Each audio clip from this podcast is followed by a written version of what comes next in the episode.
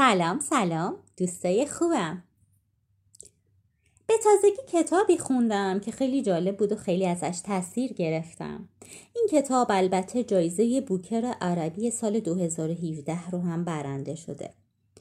کتاب اسمش هست گاه ناچیزی مرگ. در مورد زندگی و احوالات محیدین ابن عربی هست. ابن عربی فیلسوف اهل اندلس و از اهالی عرفان هست. در مورد زندگیش احوالاتش نگرش و طرز تفکرش در مورد خدا کلاس های درسش شاگرداش ارتباطاتش با دیگر صوفی ها و ملاقاتش با شمس تبریزی تو این کتاب صحبت میشه. ابن عربی البته صوفی هست اهل عرفان و عشق ورزی بیحد و حصر به خدا. بعد از خوندن این کتاب شروع کردم به مطالعه عرفان و با ایدئولوژی اونا آشنا شدم. از طرف این مدت ها قبل هم فقه رو مطالعه کرده بودم و چند سالی هم تو کلاس های تفسیر قرآن شرکت کردم. نتایج اما برام بسیار عجیب و متناقض بود. من با دو مدل خدا مواجه شدم. دو مدل خدا با دو مدل رفتار متفاوت. خدایی که عرفان معرفی می‌کنه بسیار آرام مهربان اهل بخشش و گذشت بسیار به بنده مشتاق و با او مهربانه. تقریبا همیشه منتظره تا بنده بره به طرفش و اونو پذیرا باشه. خودمونی بگم در هر صورت ناز بنده رو می‌کشه. خدایی که فقه معرفی می‌کنه اما کمی سختگیره. برای هر چیزی قاعده و قانونی داره. اینطوری انجام بده به این روش و در این زمان. اگر هم خطایی کردی عذابش چنین است و چنان. البته که اینجا هم بخشش وجود داره اما تأکید بر عذابها و عقوبت کارها بیشتره. تا جایی که بیماری هم نتیجه اعمال بد خودت هست. خودمونی بگم خدای فقه منتظر پا تو کج بذاری گوشتو بپیچونه.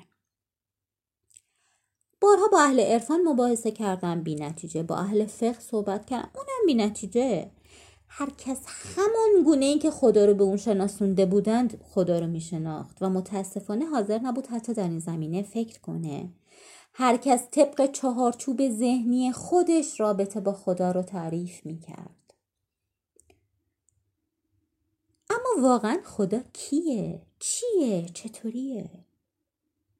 وجودی که عالم هستی کرات دیگه کهکشانها کوهها دریاها و تمام جنبنده ها رو آفریده و اداره می‌کنه وجودی که ارادش همیشه و همه جا ساری و جاری هست می‌تونه فقط خوب باشه؟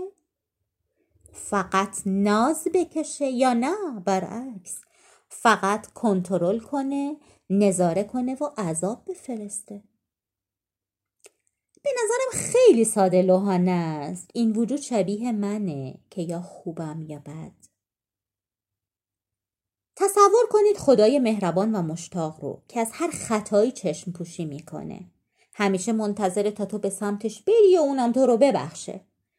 با این روش حتی نمیشه یه شرکت رو اداره کرد. حتی نمیشه یک بچه چهار ساله رو اداره کرد. چه برسه به جهان هستی و جهانهای دیگه.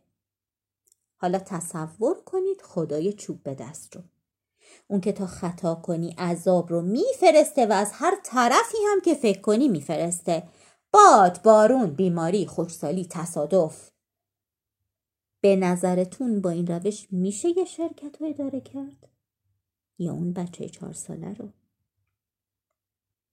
قطعا خدایی که جهان رو اداره می‌کنه هم ناز می‌کشه و هم عذاب میده. هم با بنده رحمان و رحیمه و هم در صورت خطا. البته که تنبیه در قاموس او وجود داره. هم میبخشه و هم عذاب میده.